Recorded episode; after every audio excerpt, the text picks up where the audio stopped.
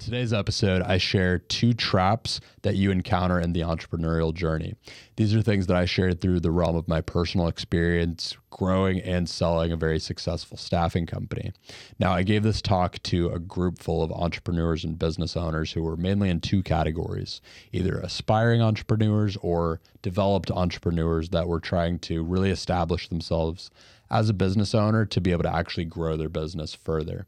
So I talk about two traps that you have to overcome in this entrepreneurial journey, talk about how to overcome them. I talk about the qualities that you need to develop and grow and skill sets that you need as a business owner. And I talk about how to actually structure your business in a way where you can sell it. Devin gave a little bit of an introduction, but just to tell you a little bit about me, who I am. So I helped found and build, actually with Andy, a company, a staffing company called Chef on the Fly. And over the course of a couple of years, we were actually able to do about three point two million dollars in revenue, around fifteen percent net cash flow. Uh, and coming out of that, we actually exited earlier this year. So I'm gonna talk a little bit about some of the things that I learned throughout that process and just lessons that were tough and came through challenges that I think can help other business owners. So what I do now is I help business owners that are in a position where they've decided that they would like to sell or become acquired at some point in the future, navigate the landscape of talking to brokers, talking to M and A advisory firms, and just in general getting their plan together so that they can be prepared for a buyer. Now, the way that we were able to actually exit the company is that over the course of this time, Andy and I had kind of transitioned ourselves out of our roles to an extent. And because of this, we were actually able to step out when the company got acquired by a larger staffing company and actually move on to the next thing with a little bit of a payout to get us started. Now, enough about me though. I want to talk about why you all are here. So I think everyone's probably here because you have some entrepreneurial drive, and I think that's freaking awesome. I want to talk about what kind of things you can do with that entrepreneurial drive to actually build something with it too. So Andy talked about becoming an entrepreneur. I want to talk about, oops, I don't know what's happening with that, there we go. Um, Andy talked about becoming an entrepreneur, but what is entrepreneurship anyway? I'm going to give kind of my take on it. So we all know this guy, the, the guy with entrepreneur in his bio that's got like a million different companies. None of them are really doing anything, but he's an entrepreneur, right? He's a entrepreneur. Or this guy, the guy that, or this guy, the guy that thought of the iPhone five years before it came out and can't stop talking about it. But here's the thing, the market doesn't care. The market doesn't care if you thought of the iPhone in the Stone Age. You didn't build Apple, you didn't build a company around it, you didn't actually do anything. And the thing about entrepreneurship is that you have to take that inspiration that you have and you have to actually pair it with action to be able to get results. So today, I want to talk about actually building, because the goal of entrepreneurship is to build a company or companies that actually create impact and do something meaningful. And to build something, we've got to have the tools to do it. Now, as entrepreneurs, a lot of us are running from the everyday life. We want to do a little bit more. We want to actually build something cool and reach our ambitions in life. And for many of us, entrepreneurship is the red pill. It's the way out. It's what's behind door number two. And I'm here to tell you that you absolutely can have your cake and eat it too with entrepreneurship, but you have to do it right. You have to have the tools in order to do it right. So to me, entrepreneurship comes from the combination of three different qualities. It's the urge, the insatiable urge to create and design the life that you want for yourself, the optimism to believe that it's possible, and the drive to do what it takes to actually make it happen and show up every day. Now, many people get drawn to entrepreneurship because they might have seen pictures of someone on a yacht with models or on a private plane. They might have seen this guy on YouTube and they think that it's this sexy thing, it's awesome all the time. Or maybe they saw this guy. Uh, did some spoilers there, my bad. Or maybe they saw that. Alright, I'm gonna just switch to this. There we go. Or maybe they saw this guy announcing all these new companies all the time and having these awesome showings, just living the kind of life that they think looks awesome. But the thing about entrepreneurship that you don't usually see is the tough stuff that's under the hood. And the reality is that entrepreneurship is not all sunshine and rainbows. There's actually a lot of tough things that go into it that usually aren't talked about, so I'm going to talk about it. So if that doesn't sound cool, if you're kind of not sold on the idea of entrepreneurship anymore, now's your chance to get out before it gets too hard. But if you're still with me, keep going. So what it really is, it's really devoid of comfort. You're going to be out of your comfort zone all the time. It's going to be full of challenge, uncertainty, and isolation. You'll face challenges that feel insurmountable. You'll be pushed to your boundaries. You'll have to make choices that you actually don't know the answer to. And you'll face lots of loneliness. That's just the reality of it. If you're still with me though, I'm going to get into it a little bit. So when we're talking about building something, to build something, you need to have tools to build with. So the vehicle that entrepreneurship gives us, the, the vehicle that capitalism, the vehicle that capitalism gives us to do something with entrepreneurship is business ownership. So I'm going to talk about actually using business ownership today. So I'm going to tell you how to go from guy with entrepreneur to bio, entrepreneur to actual full-fledged business owner. Now, along this journey, there's two traps that you're inevitably going to encounter. One comes first, one comes after, and I'm going to talk about how to beat them, because you have to to really go through this whole journey. So entrepreneurs tend to see the world through a lens of opportunity, and with this comes just this continual plethora of ideas pouring out all the time. But here's the issue with this. When you have too many ideas, you just don't know where to go with them. If you try to do everything all at once, you do nothing well. So this is where the first trap comes in. I call this the bikini model on Instagram trap. You might know where I'm going with this, but I'm going to tell a little story to illustrate this. So we're going to talk about John and Dave.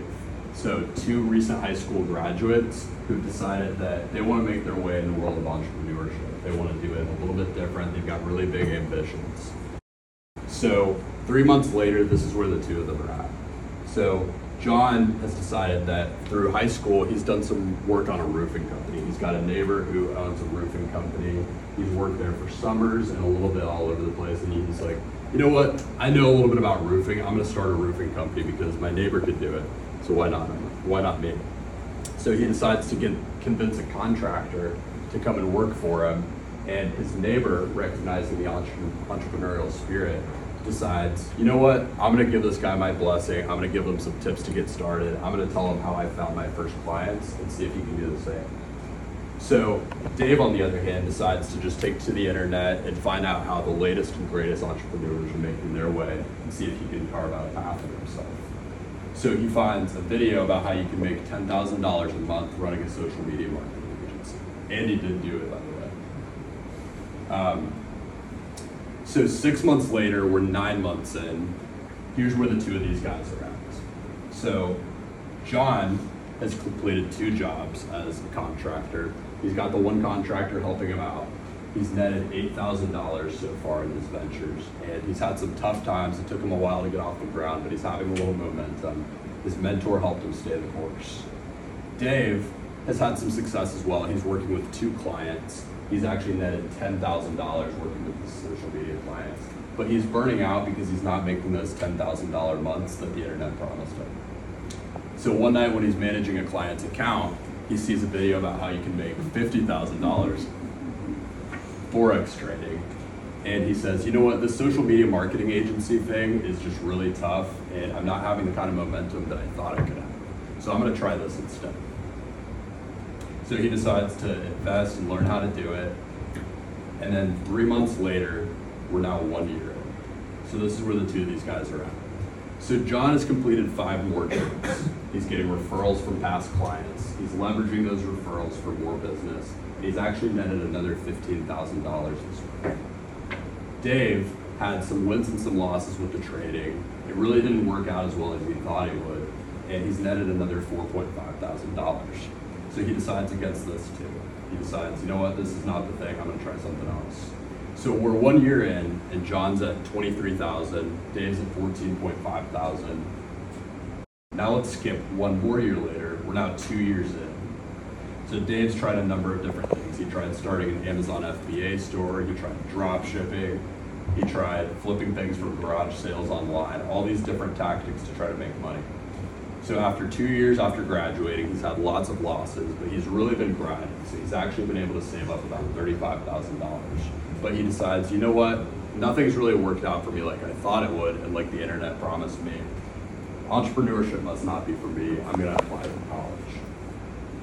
Now John kept reinvesting in and growing his business. He kept working with and meeting with his mentor, and he's now got three contractors helping him out. He's actually been able to get more referrals from past clients and really grow himself into the local community. So he saved up seventy thousand dollars. Now let's think for a second where these two guys are at. What is this gonna look like five more years down the road? If I had to bet on a horse, my guy is John. So here's what this is not about. It's not about college being the wrong choice.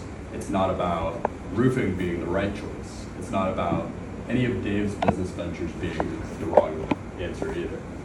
Here's what it is about. In entrepreneurship, in entrepreneurship, success requires momentum, which requires time. And it's about how the best jumping off point for entrepreneurship is your existing experience.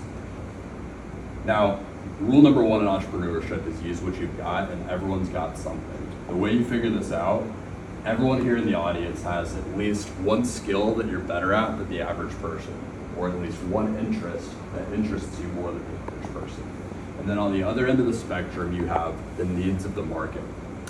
Now in that area in between, you find the intersection where you can bring unique value in exchange for money. And that's where entrepreneurship lives. Now, why do I call it this? To me, business is like a romantic relationship. It starts with blind optimism, and eventually along the way somewhere you encounter difficulty. That difficulty leaves you two choices. Choice number one is that you, you accept the hardship, you go through the challenge, you work through it, and on the other side of that you find compounding rewards over time. You build a long-lasting partnership. Choice number two is you D M the Instagram model, you get the instant gratification, you build no momentum, and you reap no compounding rewards over time. So I want everyone to take out your phones for a second, go to your favorite social media of choice, whatever you spend the most time on. You don't have to tell your neighbor what, what it is that you're about to do, but I want you to find an account that maybe distracts you in some way. It doesn't have to be a literal Instagram model on, or model on Instagram, but something that distracts you from your personal or professional goals. And I encourage you to just go ahead and unfollow. Why make it hard on yourself? Don't distract yourself. Just make it easy. So why does this happen to us as humans? We suffer from something called shiny object syndrome. We all get it. And this simply means that when things get difficult, there's something else that looks easier, that could be just easier than what we're doing. And we kind of flock towards that and decide to move towards it because we think it's not going to be as hard as what we're going through. We crave novelty as humans, and especially as entrepreneurs. And your job as an aspiring business owner is to keep this in check.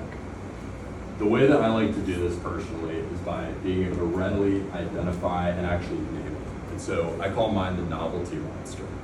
And your job as a business owner is to recognize this and have a relationship with it where you understand where it's coming from and how to shut it down. So watch out for that guy. So why is this crucial? Now, falling for this moment, or falling for this trap, simply means that you will cease to create momentum with whatever you're working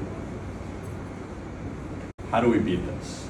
Two things. We develop focus and discipline.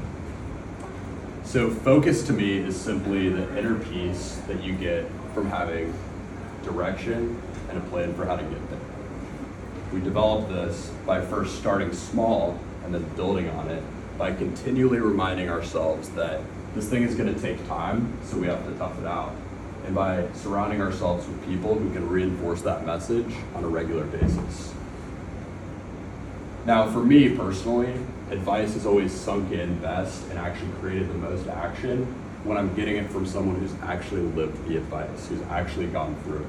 So I say this to say, when you do surround yourself with those people, think about this and choose wisely, choose your peers and mentors wisely, or else it won't create much action. Now, what is discipline? Discipline to me is the control that's gained by having rules and orders that you set and being pretty pretty rigid with them, being just sticking to them and doing them, right? Now, you develop discipline by starting small and building on it, just like the focus, and by keeping promises to yourself and to others. And this builds momentum like anything else. So at this point, we've escaped trap number one. And when you escape trap number one, that inevitably leads to trap number two. You don't really see trap number two until you escape trap number one. So we all know this guy or girl too, right? They're great at what they do. They make great money. They've probably been doing it a long time. Maybe they own a business around it.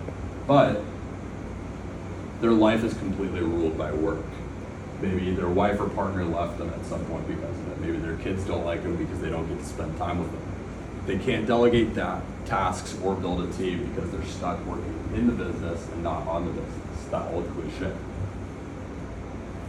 Where does this come from? Entrepreneurs are typically the kind of people who have the belief that they're so driven and hardworking that they can make more money by working for themselves than others. And a lot of times they're right, but that comes with a lot of ego. So this is a real message that I got pretty recently on LinkedIn from someone, a business owner who I was having a conversation with about selling their business, who said, you know what, my business is not actually sellable because the services that I offer are so unique that no one could possibly do what I do. And this is the trap. I think this is the biggest trap that business owners are facing right now. I call it the I'm a special snowflake trap. And it simply means being so tied up in your own ego that you don't think anyone could possibly do something as well as you do or even better. And this is completely false. All you have to do is think about some of the biggest businesses in the world and how they operate. If you think about Amazon, Apple, any other big business, they have lots of people working on all kinds of different things, and the leaders focus almost exclusively on strategic direction of the company, not operations. They're not in the business, they're on the business. As obvious as this is, if you look around, business owners, especially small business owners, fail at this all the time. I like to think of this in terms of the grape and the watermelon slice. So the grape is a business owner who has complete control over their business, every single little aspect, but they have a small grape.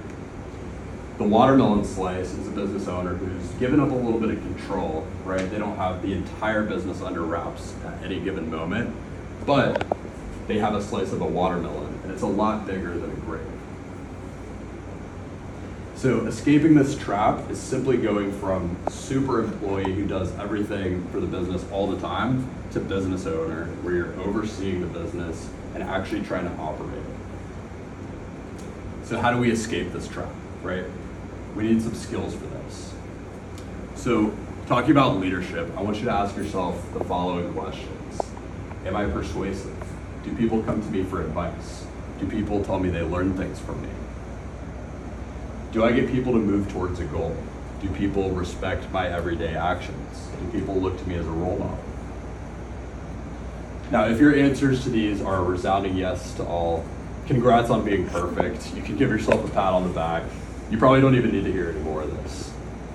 If your answers to these are no, and if that makes you uncomfortable, then business ownership might not be right for you, or you might just need to do a little bit more work before you're ready. And it's important that you remember either of these is okay.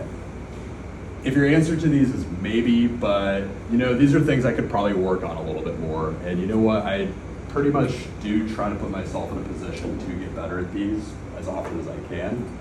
Then you're part of a few select people who are, who are always going to strive to be better leaders. And it's important that you remember that this quality alone, just striving to be a better leader all the time, is going to take you further than any natural talent will, because you're always going to get better. I always like to remember Kobe Bryant when I think of this. He's known for having not been maybe the number one talent in his pool whenever he came in, but he was the guy showing up at four a.m., five a.m., practicing like three times a day, way more than anyone else.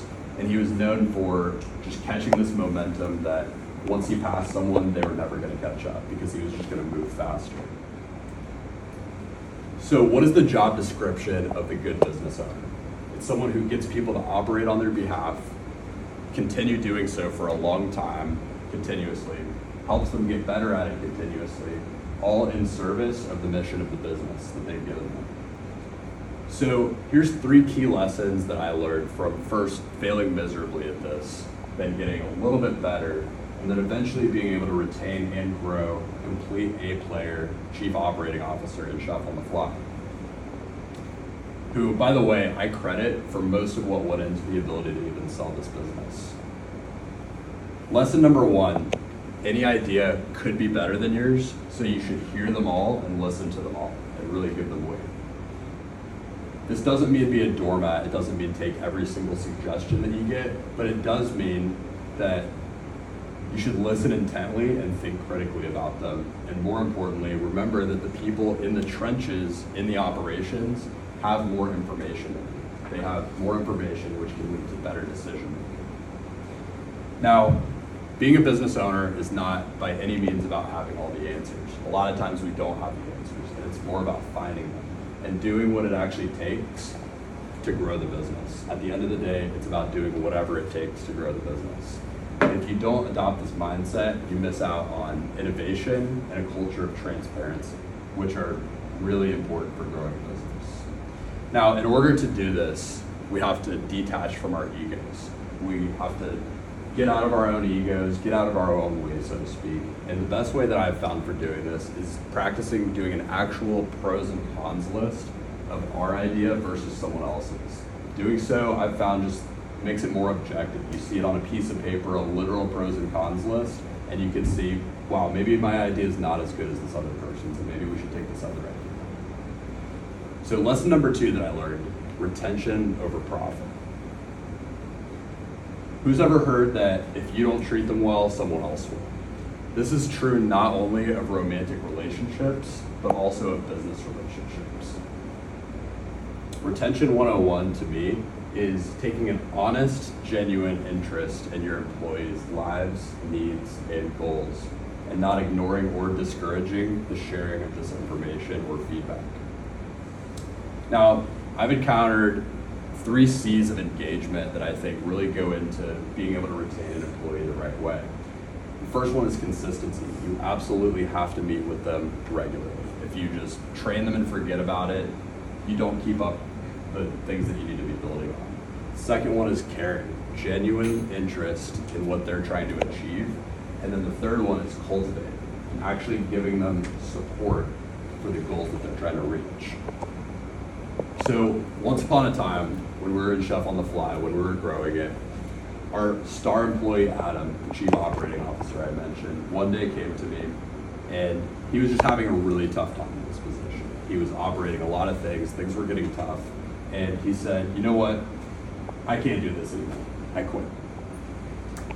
Now, this was a gut punch to me because I knew how important he was to the business. He was completely pivotal, pivotal. He was our chief operating officer, and so I did the only thing I knew how to do. I said, where is this coming from? What's wrong? What happened? Is there a way I can make this right? And long story short, we were able to work it out. We were able to keep him on, and I learned what my role really was as a business owner at this moment.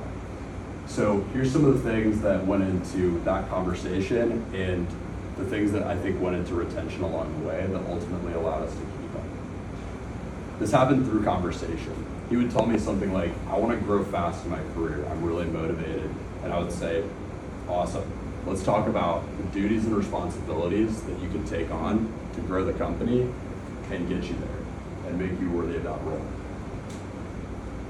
Or he would say, I'm working a lot. I'm really having trouble prioritizing my health and I don't know what to do. This was an actual thing that we did. We actually came up with a corporate wellness program where the company bought him an Apple Watch and he would get bonuses and incentives for hitting different activity metrics or going on a walk or doing a workout.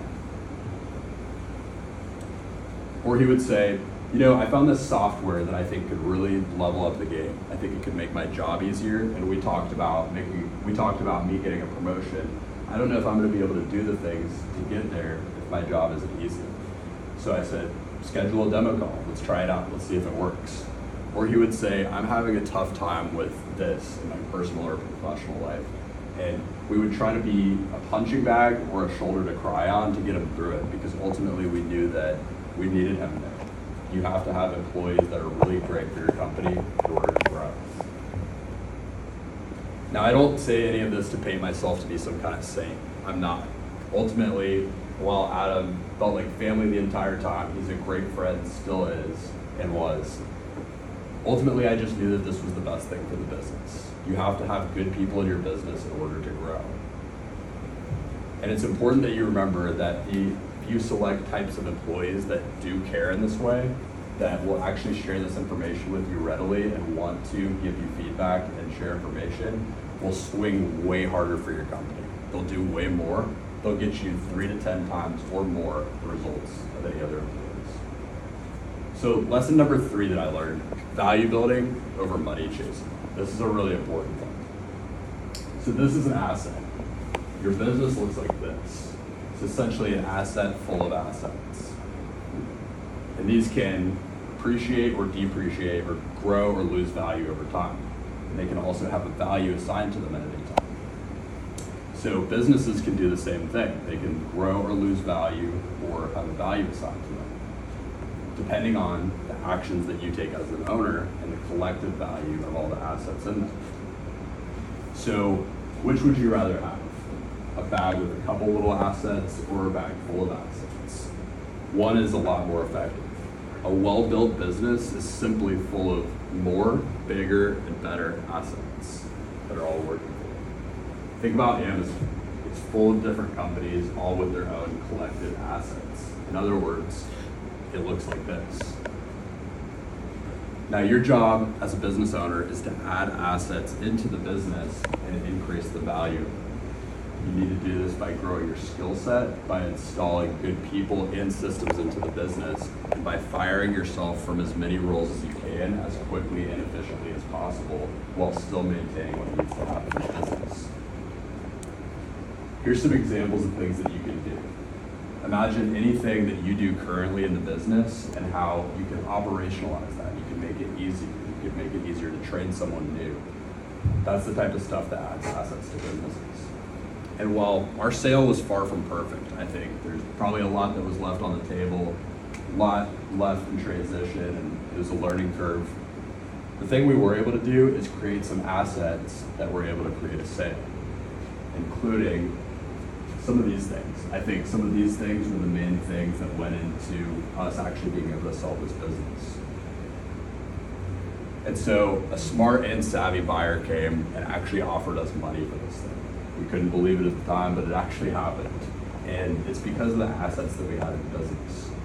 So what should you take away from this? Building a business that's ready to be sold at any given time is just good business. And it's because it makes the direction of the business easier for you and the employees. It keeps the ship running smooth, and it gives you the time and the freedom to pursue more in life. This is important because to have consistency as a business owner, you have to keep yourself in check. So you have to give yourself that freedom. Now, this is why I think that building with this in mind is just the ethical way to build a business. It's just more efficient and effective for the people involved, whether they be employees, stakeholders, customers. If you as the business owner fail, then everyone involved fails too. So to sum this all up, I'm going to kind of wrap up everything that we've talked about. If there's anything that you liked, this is the time to take a picture. So we talked about the qualifications of an entrepreneur, having the urge to create the life that you want, having the optimism to believe that it's possible, and having the drive to show up every day to make it happen. We talked about the two traps to avoid, the bikini model on Instagram trap and the I'm a special snowflake trap. We talked about how to beat them, with discipline and focus for the second, and ego dropping and leading for the second. And we talked about the role of the business owner, which is to add assets to the business and increase their value. It's pretty simple, and the more you look through this lens, the more you'll see your business grow and flourish. And we talked about why any of that is important in the first place. It's simply, in my opinion, the most profitable, most scalable, and most ethical way to grow a business. Now, that's been it for me. If you want to keep up with me, I post content about this kind of thing and talk about it and my experiences. You can follow me on Instagram at brody vinson dot io. But that's it for me, and I'm going to give the stage to Devin to introduce our next awesome speaker, great friend and mentor of mine, Steve Strong. Thank you.